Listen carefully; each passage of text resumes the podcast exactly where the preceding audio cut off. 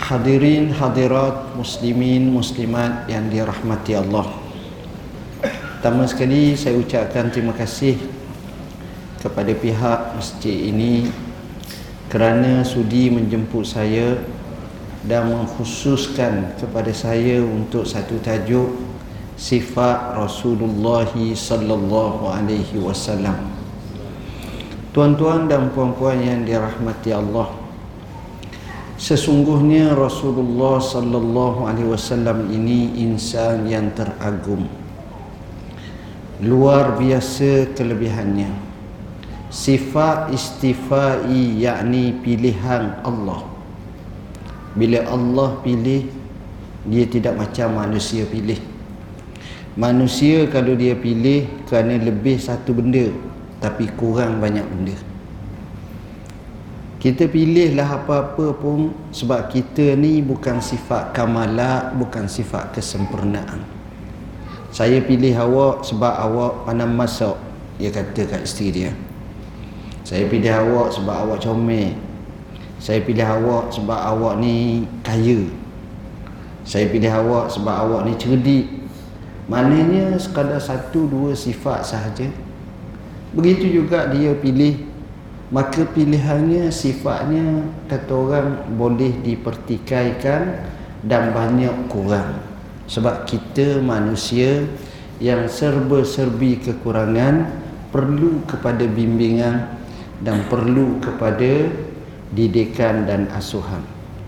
Adapun Rasulullah sallallahu alaihi wasallam ini Allah pilih dia daripada seluruh manusia dulu sampailah mutaakhir maka Allah pilih daripada semua manusia itu daripada keturunan Nabi Allah Ibrahim alaihi salam Allah pilih daripada keturunan Nabi Ismail.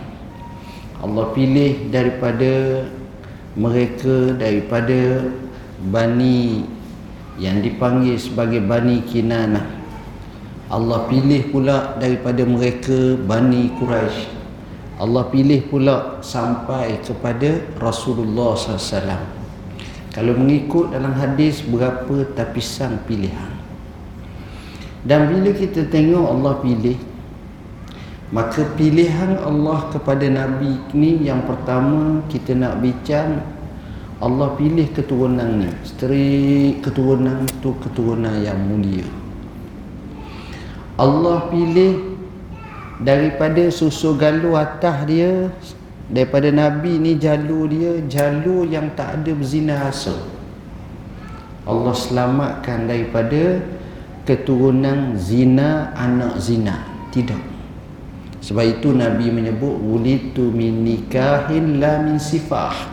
Aku dilahirkan daripada nikah yang sebenar bukan sifah. Sifah ni maknanya zina Sedangkan ramai orang besar Quraisy anak zina. Ramai kita tengok dalam surah Al-Qalam dalam surah Nun wal Qalami wa ma yasturun disebut zanim.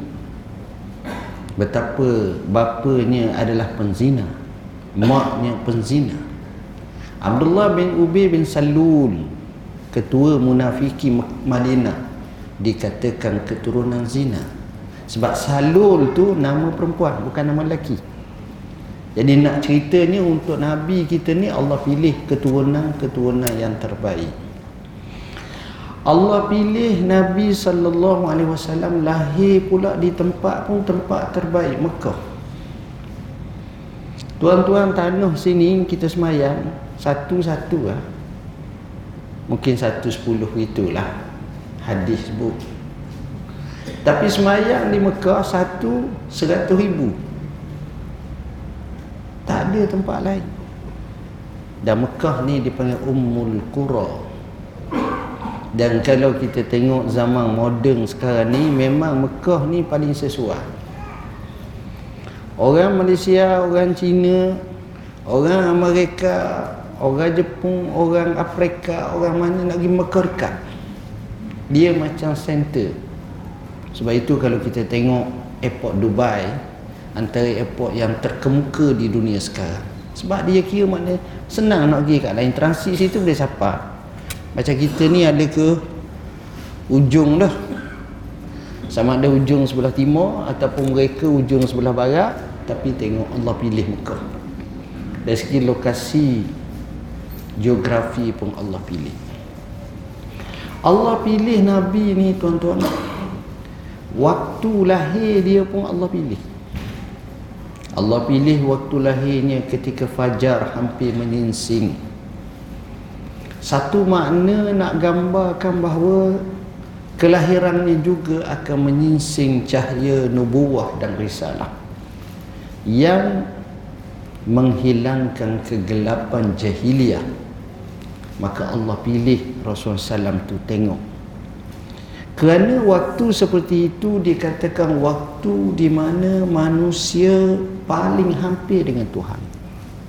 Bagi orang yang beriman yang soleh masa itulah mereka merebut untuk abdikan diri kepada Allah. Kanu qalilan minal laili ma yahjaun wa bil ashari hum yastaghfirun. Mereka itu sedikit sahaja tidur pada waktu malam dan apabila fajar hampir menyingsing mereka tak lekang daripada menyebut istighfar astaghfirullahalazim astaghfirullahalazim astaghfirullahalazim. Inilah orang-orang soleh. Ketika itu mereka hampir dengan Tuhan. Oleh kerana Nabi diutuskan untuk menghampirkan manusia kepada Tuhan waktu kelahirannya juga adalah waktu kelahiran yang hampirnya manusia dengan Tuhan. Inilah Allah pilih. Dan Allah pilih Nabi dilahirkan pada Rabiul Awal. Walaupun Rabi' ni nisbah pada Ar-Rabi' salah satunya maknanya musim bunga. Tapi nak gambarkan waktu itu iklim atau cuaca adalah yang paling nyaman berbanding dengan waktu musim panas sangat tak tahan sejuk sangat pun tak tahan luruh pun tak ada apa satu. Allah pilih tengok. Allah subhanahu wa ta'ala pilih Nabi ni banyak. Apa yang Allah pilih? Bila Allah pilih Nabi dilahirkan. Perkara pertama Allah pilih Nabi dilahirkan dalam keadaan yatim yatim ni tuan-tuan ada tiga jenis istilah yatim sebagaimana yang disebut oleh al-Imam Syaukani dan ramai ulama lagi. Pertama apabila sebut yatim kepada manusia makna yatim apabila mati bapa. Mati mak dak panggil yatim. Walaupun kita bawa samalah mak pun yatim. Bila mati kedua-dua orang kita panggil yatim piatu. Arab panggil yatim je. Piatu tu tak ada. Yatim ni satu je Yatim. Kepada hayawan Lembu, kuba Harimau Serigala Bila sebut yatim Bila mati mak dia. Ha, Lembu kalau mati bapak tak ada kisah. Mati mak susah dia. Cahaya Kepada burung Bila mati salah satu daripada keduanya. Sebab burung ni sifatnya sejoli. Orang panggil merpati dua sejoli berpasang-pasangan. Itu disebut yatim. Tuan-tuan Allah sengaja dengan hikmahnya meyatimkan Nabi. Kenapa? kerana yang pertama sekali kerana terlalu mulianya Rasul ni maka kemuliaan itu tidak boleh dikongsi oleh mana-mana adik-beradik. Mana untuk dia je. Saya beri contoh mudah lah. Mamak menikah dengan timah nikah 10 tahun tak dapat anak. Berobat sana sini akhirnya dapat anak. Tuan-tuan tahu macam mana dia sayang oh Nyamuk seko hingga apa? Mengamuk. Marah. Giliran bini jaga, laki marah. Giliran laki jaga, bini marah. Apa? Siapa? Nyamuk seko, tak apa tak boleh nak harap. Hmm, macam-macam. Sebab seorang. tapi bila dah beranak sampai 15 orang ambil ah tak risau dia hilang dah dia rasa dia bagi dah kasih sayang tu tapi hak ni ni tumpu seorang ni satu je. Yatim mudah mak dia mak dia tupuh dia kasih sayang. Bapa dia sepatutnya lah kalau ada itulah dia. Allah SWT itu yatim.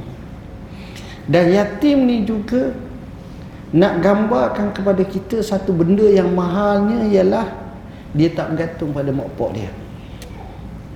Bila yatim dia tak nampak abah tapi dia nampak Tuhan sebab itu kata Syekh Abdul Hamid Kish hatta la yakula abi abi walakin qala rabbi rabbi supaya nabi tak sebut abah abah Orang kata anak abuh, anak mak manja. Dua orang saja berjalan. Seorang anak yatim, seorang ada anak mak pok, ada ayah, ada ibu. Tuan-tuan akan tengok, anak yatim dia amat independen. Mungkin sebahagian kita pernah jadi anak yatim ataupun ada kita tahu anak yatim. Memang macam tu. Dan di sini juga satu signal dan isyarat Wahai anak yatim, keyatiman bukan menjadi satu aslah halangan untuk kamu tak maju. Dan kamu tak berjaya. Kerana seterbaik manusia Rasulullah SAW juga berjaya. Membaca lipatan sejarah dan lembaran yang panjang. Teramat, teramat ramai tokoh hebat zaman dulu sampai sekarang, anak yatim. Al-Imam Syafi'i anak yatim. Imam Abu Hanifah anak yatim Imam Malik anak yatim Al-Imam Al-Bukhari anak yatim kita tengok Dr. Yusuf Al-Qaradawi kalau baca dalam kitabnya Ibn Qayyah Ibn Qaryah wal Kutab anak yatim tapi mereka berjaya Al-Auza'i Allamatu Syam yang terkenal zaman dahulu. Anak yatim. Hebat. Jadi tak ada alasan menyatakan anak yatim ini tak berjaya. Bahkan dia percaya tuan-tuan. Kemudian dikatakan di sini juga nak beritahu pada kita bahawa menghormati, mengasihi, menjaga anak yatim ni adalah satu pahala yang besar. Satu perjuangan yang besar. Anak yatim kita pelihara, kita jaga ini adalah yang paling baik Nabi sebut ana wakafilul yatim kahataini Nabi tunjuk jari dia tengah dengan dengan jari tunjuk ada pemisah tak? tak ada aku dengan penjaga anak yatim pada hari kiamat seperti ini ana wakafilul yatim yaumil kiamat macam ni lah. Di pada hari kiamat ni kahataini. Dalam hadis Rasulullah SAW menyebut khairu baitin min buyutil muslimin fihi yatim yuhsanu ilai. Sebaik-baik rumah di kalangan rumah orang Islam padanya ada anak yatim tapi dia diihsankan anak yatim. Besar pahala tuan-tuan saya duk nampak kalau kita ada masjid di sini kita kena letak satu tabung anak yatim. Biar masjid melalui kita ni kerana nak jaga seorang tak mampu. Tapi masing-masing keluarkan duit mungkin selepas mayan Jumaat pada selepas asar hari Jumaat tu dah ada collection terus bagi pada mereka. Tengok berapa anak yatim nisbah RM50 seminggu seorang ke sesuai ada penjaganya kita tengok. Akhirnya keluarga ni ada empat anak yatim keluarga ni ada dua keluarga ni ada satu dan seumpamanya. Sekurang-kurangnya dia akan merasa amat seronok. Tuan-tuan satu masjid di wilayah Persatuan saya ceramah macam ni lebih kurang setahun ke dua tahun lepas. Saya cerita bab anak yatim. Sudah ceramah salah seorang tu beritahu ustaz datuk saya sendiri pun anak yatim dan masjid ini telah melaksanakan tanggungjawab yang amat luar biasa kepada kami dan kami terhutang budi. Kesannya nampak mereka menyantuni anak-anak yatim. Sebab itu dalam kes macam ini kita kena faham. anak yatim ni bukan kena daftar anak yatim ni bukan maknanya mesti dia bapak dia sakit tak? Kadang-kadang mengejut. Kita mati. Anak kita kecil. Yatim dah. Ertinya masalah ni tak boleh disangka. Berapa ramai orang yang dalam keadaan kehidupannya baik tiba-tiba mak mati abah mati. Dalam keadaan kehidupan yang dimewahkan tiba-tiba jatuh merudum banyak berlaku tanpa ini kena sedar. Jadi nabi yatim Rasulullah sallallahu alaihi wasallam ini tuan-tuan. Oleh kerana Allah pilih dia maka Allah pilih dia dengan sifat-sifatnya. Sifat khalqi nabi dan sifat khuluqi nabi. Sifat khalqi ni sifat zahir fizikal nabi.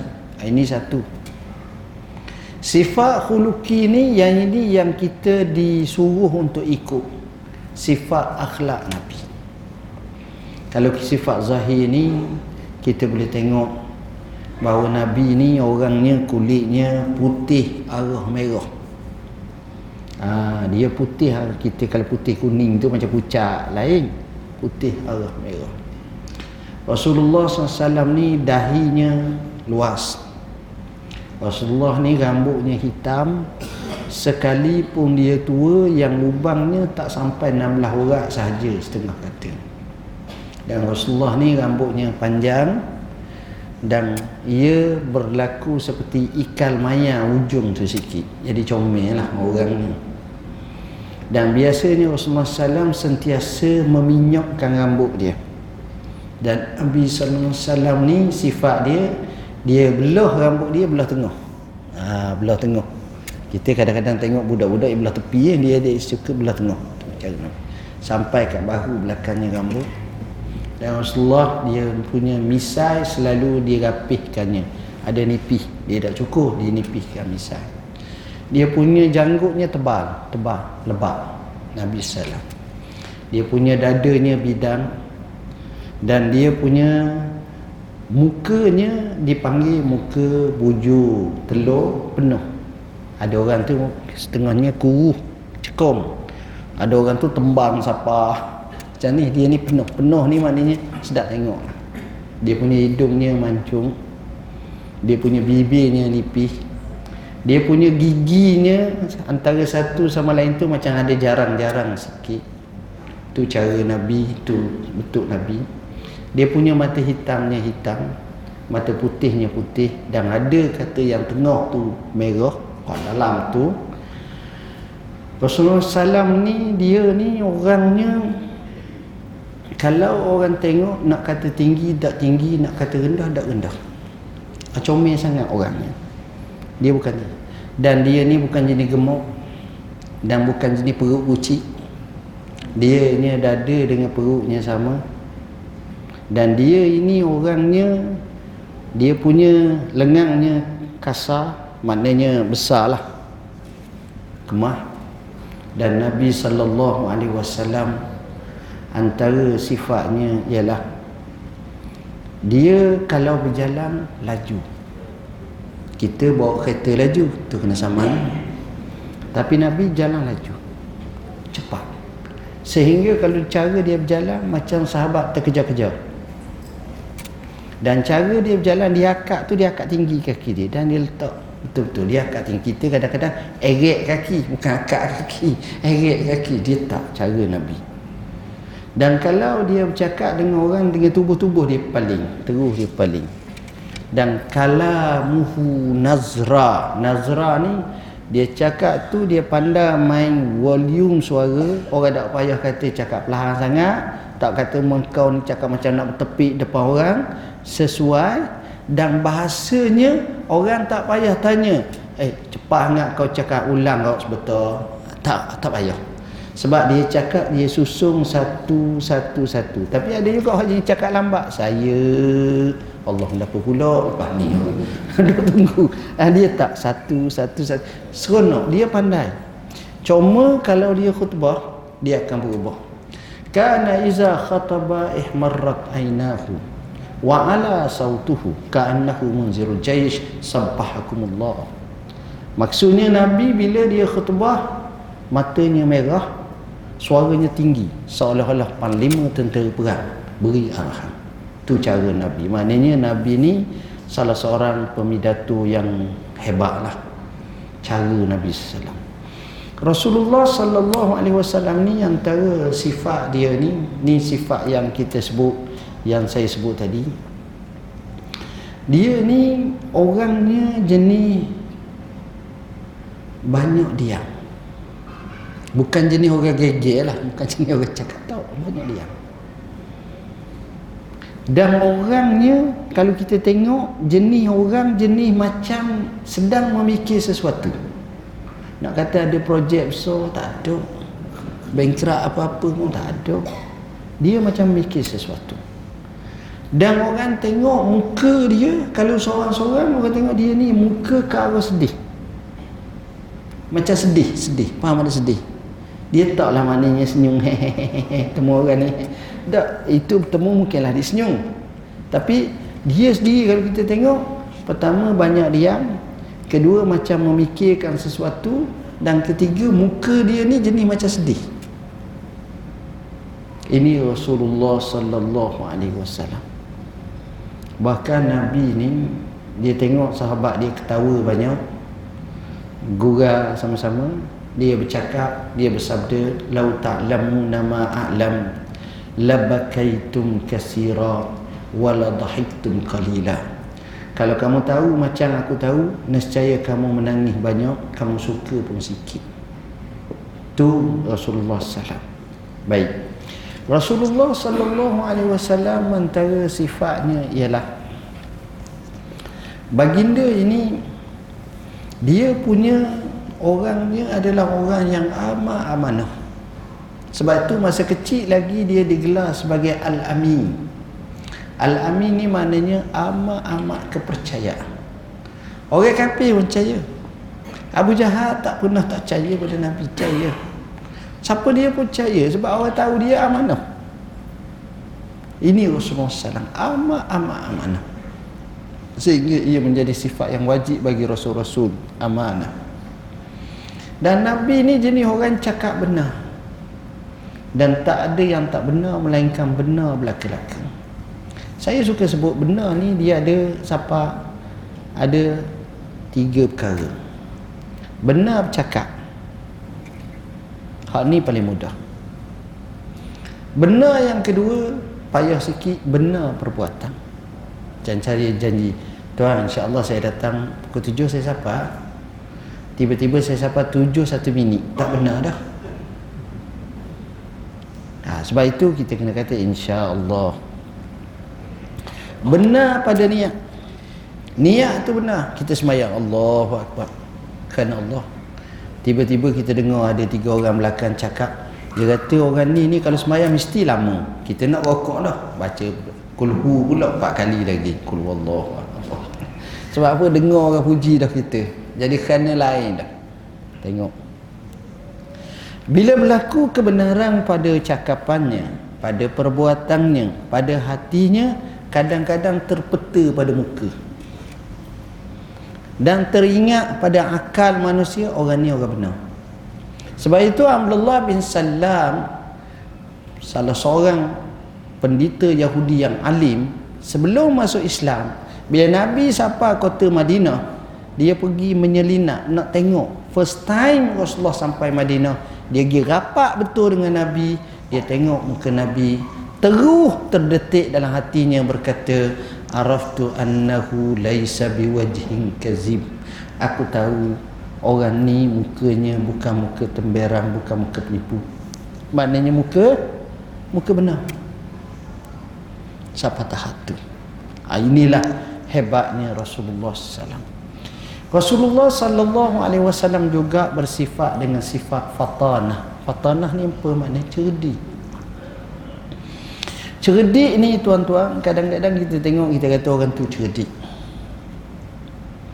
Tapi kita ni cerdik juz'i sikit.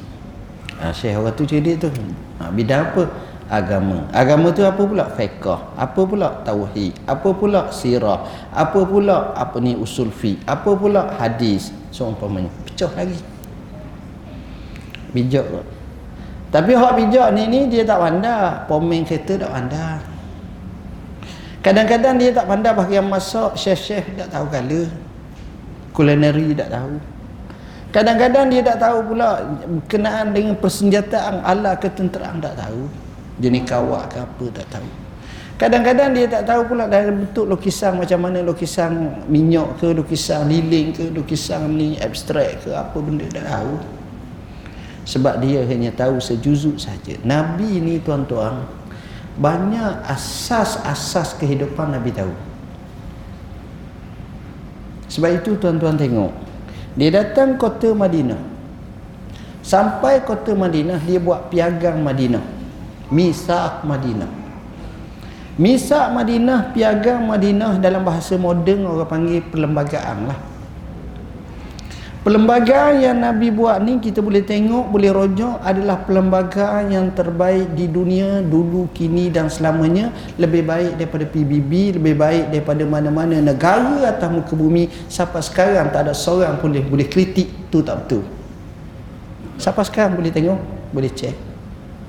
Macam mana boleh buat? Kita kita pergi ke parlimen tengok nak bubar, nak nak gubal satu undang-undang. Balah popah-popah-popah tak selesai kadang-kadang. Tapi Nabi boleh buat dalam keadaan macam tu. Tengok. Siapa dia punya ni? Ni bijak tuan-tuan. Brilliant. Lebih pada tu. Gifted. Sebab dia wama yang tiku anil hawa in huwa illa wahyu yuha. Dia luar biasa. Bijak. Bijaknya dia bila dia boleh menyelesaikan banyak masalah. Kita tengok. Mana ada manusia yang atas muka bumi ni boleh fight dua superpower dunia dalam masa kurang daripada 20 tahun.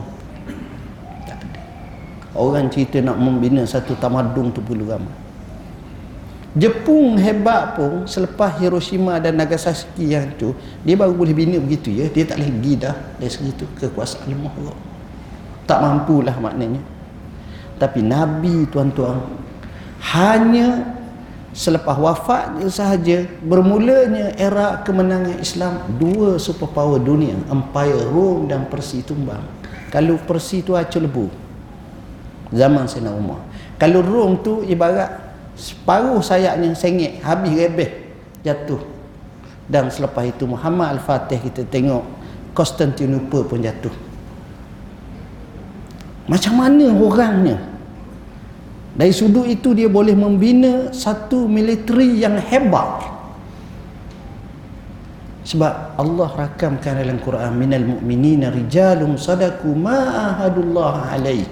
Faminhum man qada nahbah wa minhum man yantazir wa ma baddalu tabdila.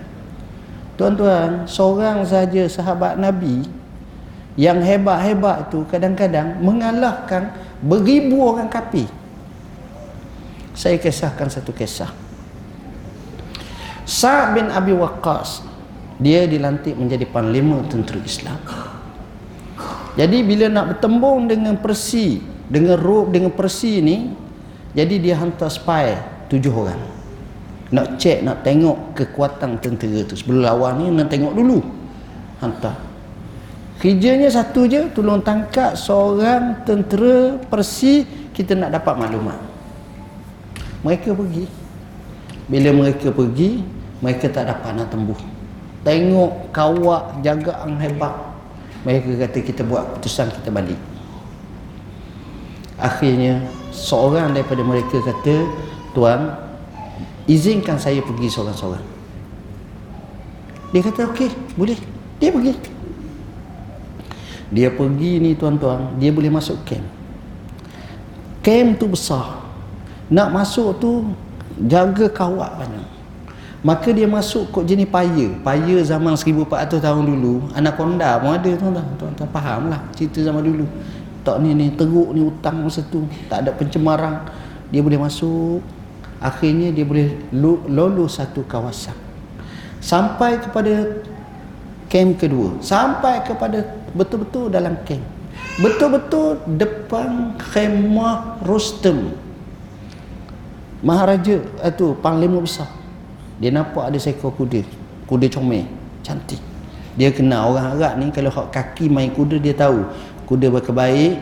Dia tak mesti kuda gemuk tu. Baik dak. Dia ada kuda. Dia kaki memang dia tahu. Saya tak tahu.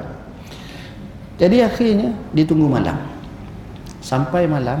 Dekat gelap-gelap malam. Dia terus cabutkan tali menyebabkan dia dia dia dia parangkan tali hak kemah Rustam tu utuh. Bila utuh dia ambil kuda tu dia pergi kat kandang kuda dia buka kayu dia buka ni ni dia repok kuda tu kuda tu bertempiangan lagi hak lain. Maka riuhlah panglima-panglima tentera Persi. Cari siapa? Rupa-rupa nampak orang Islam yang duduk atas kuda mereka kejar beratus-ratus ekor kuda. Dia jenis panglima ni tuan-tuan. Cara dia bawa kuda dia tak bawa laju. Dia bawa slow jadi bila mana mereka kejar hambat dekat nak siapa baru mereka laju. Jadi akhirnya makin lama makin kurang boleh ikut makin lama tak dan tak dan tak dan akhirnya tinggal 10 orang akhirnya tinggal 7 orang akhirnya tinggal 3 orang. Bila 3 orang tu terus dia patah balik seorang sekejap je dia boleh jatuhkan rebah mati orang tu. Dia pergi lagi seorang lagi kena pula sekejap je. Akhir sekali one by one. Dia tanya kau nak atau nak serah? Kawan ni memang geram tapi tahu dah kalau dua orang mati aku mati juga baik aku serah. Dia bawa sampai hajat. Saat tanya dia macam mana kekuatan tentera Persi dia kata aku tak nak cerita kekuatan tentera Persia. Tapi aku kagum tentang orang yang tangkap aku ni. Pertama, macam mana dia boleh masuk sampai ke macam ni. Raliknya tak akan dapat masuk. Kedua, kalau dia nak bunuh Rostam pun, aku yakin dia boleh bunuh. Tapi dia pegang amanah tu. Ketiga, yang kejar dia tu tiga orang nak tahu. Dua tu tu anak saudara aku ataupun sepupu sepapa aku. Tiga ni kami dapat awak seolah-olah kami ni panglima terbaik tentera Persi. Setiap seorang daripada kalangan kami macam seribu orang. Bermakna dia seorang boleh kalahkan tiga ribu orang. Tengok. Macam mana sahabat yang Nabi hajar? Dia mahir tuan-tuan. Dia skill dia hebat. Kalau bidang perniagaan dia berjaya kita tengok. Cukup Abdul Rahman bin Auf. Saya yakin kalau Abdul Rahman bin Auf hidup sama sekarang dia boleh kalahkan Jack Ma dengan Bill Gates. Percaya tak memang macam tu. Dia bijak. Dia boleh fight Yahudi. Tengok. Nega. Keadilan. Zaman Abu Bakar Umar. Siapa boleh tanding? Dulu siapa sekarang Berapa ribu pemimpin atas muka bumi tak boleh nak lawan, nak congok dengan dua orang ni. Cukuplah. Abu Bakar. Itu baru Abu Bakar, baru Umar. Rasulullah tak sakira lah. Sifu. Murabbi. Jadi, itu hebat Rasulullah SAW. Bila kita sebut sifat macam ini, kita tengok fatanahnya Nabi bukan semata-mata dia tu cerdik tapi dia boleh mengeksport kecerdikan dia tu pada orang dan boleh kenal orang ni orang ni orang ni dan letakkan semua sehingga jadi terbilang. Arak ni tak ada apa satu tuan-tuan sama dulu. Orang Rom Persi tak heran pun.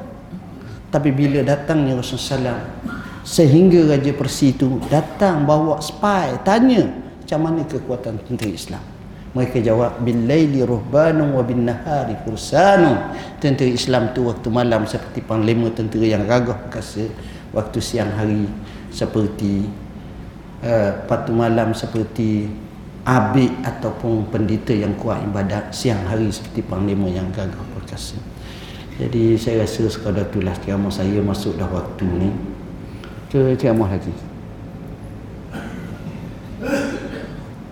Ya? yeah. Saya sambung sekejap je ya. Tuan-tuan. Tuan-tuan dan puan-puan yang dirahmati Allah. Rasulullah sallallahu alaihi wasallam sebagaimana saya katakan itu hebatnya Rasulullah sallam ni antaranya adalah baginda dia tidak macam orang lain. Orang lain kalau dia tengok sesuatu dia bina sesuatu. Dan inilah yang berlaku kepada mereka yang hebat dalam membina tamadun. Makanya kita tengok di Mesir tamadun Mesir kuno tamadun Firaun maka kita nampak banyaknya piramid-piramid yang besar-besar. Kita tengok Rom di Jordan kalau kita pergi di Turki kita pergi kawasan-kawasan tersebut masih lagi ada kesan tamadun. Di Petra di Jerash kita boleh tengok. Kita pergi ke Iraq sama. Tamadun Persi lama ada besar-besar. Tapi uniknya Nabi tuan-tuan. Dia bukan membina tamadun tapi Nabi lebih hebat lagi. Dia membina pembina tamadun. Membina pembina tamadun yang kita panggil sebagai human capital jauh lebih kesan. Sebab orang ni bila hebat diproses dia jadi luar biasa. Kita proses didik rimau sekau. Maka rimau tu je okeynya disarkahkan anak rima, bapak rima, keluarga rima lain tak jadi. Tapi bila kita didik seorang sahaja untuk didik rimau maka dia boleh didik beribu-ribu rima, beratus-ratus rima. Mana orang tu? Human capital. Sebab itu kadang-kadang kita lupa untuk didik anak kita. Kita lupa nak didik keluarga kita kita biarkan. Sedangkan mereka boleh jadi jauh lebih hebat daripada tu sayang seribu kali sayang. Sebab berlaku pengabaian. Apabila kita lupa elemen inilah yang paling besarnya dari segi human capital. Orang yang hebat dia tengok macam tu. Barat mula menyedari timur mula menyedari tapi kita bimbang orang Islam terlupa untuk nak sedar. Kadang-kadang kita takut tuan-tuan. Sebab itu kita tengok berapa banyak jenayah berlaku orang Islam. Dalam penjara berlaku orang Islam. Dadah berlaku orang Islam. Buang anak berlaku orang Islam. Banyak keadaan macam ni di mana titik penyelesaiannya? Kita ceramah ni ni hak baik je mari. Hak tak baik tak mari. Jadi hidup hak ni boleh tahan ni jadi baik orang lain. Ialah kita harap baik jugalah tak ada kesan inilah cabaran-cabaran kita. Jadi Nabi datang dia bina dulu. Bila dia bina itulah kita tengok berapa banyak saksiah-saksiah Islamiyah bariza. Tokoh-tokoh dalam pelbagai bidang muncul zaman Nabi zaman selepas itu. Sehingga kata barat mujur datang Muhammad dengan kedatangan Muhammad maka tamadun manusia telah cepat seribu tahun. Mujur datang Muhammad. Kerana dengan kedatangan Muhammad tamadun umat ini manusia ni seribu tahun ke depan. Ilmu apa? Konsep kita tengok. Dan kita jangan lupa terbezanya Nabi kita dengan mana-mana pemimpin dengan mana-mana tamadun dengan mana-mana orang Nabi kita bawa satu package namanya package akhlak. Package ini kadang-kadang kita abaikan tapi sebenarnya inilah jantung nadi kepada satu-satu bangsa dan satu-satu ummah. Syauqi menyebut innamal umamu akhlaquhum ma baqiyat fa iza zahabat hum zahabu. Umat ini tertegak selama mana adanya akhlak Bila runtuhnya akhlak Maka dengan umat-umat itu akan runtuh. Pentingnya akhlak. Jadi Nabi bawa satu package akhlak. Adab. Dalam sebi-sebi Adab berbicara. Adab berkeluarga. Adab makan, adab minum. Adab ke masjid. Adab bergaul. Semuanya penuh. Kita tengok semua kita tak pernah fikir tuan-tuan. Dan Nabi bila dia datang dia bawa satu sistem. sistem islami tu kalau kita tengok comel belaka sistem nikah kahwin rumah tangga yang kita harapkan baiti jannati saya tercari-cari macam mana dia punya seperti uh, isteri Nabi contohnya Khadijah radhiyallahu anha. Macam mana dia terbiah anak dia? Macam mana dia duduk di rumah bersama dengan Rasulullah? Kita tak tahu. Ialah mungkin saya tak mengaji habis tak baca lagi itu tu. Tapi maknanya dia ni ialah satu dia ni luar biasa. Khadijah ni dalam bahasa moden ke? Mak dating tuan-tuan. Dia kaya. Dia tokoh korporat yang berjaya. Bukan jenis nega nasi lemak ni daripada Mekah ni bawa ke? Ke Syam. Orang tokoh international. Dan dia jenis pakaiannya smart. Dia suka pakai baju warna sutra hitam. Orang comel. Orang hebat. Macam mana dia duduk di rumah selepas dia kahwin dengan Nabi dia terbiah anak Nabi dia jaga Rasulullah? Ah, ini hebat. Baiti jannati. Sampai Nabi masa tua pun mati dah Khadijah sehingga orang lain tanya ya Rasulullah ni apa benda? Ni duk sebut Khadijah Khadijah.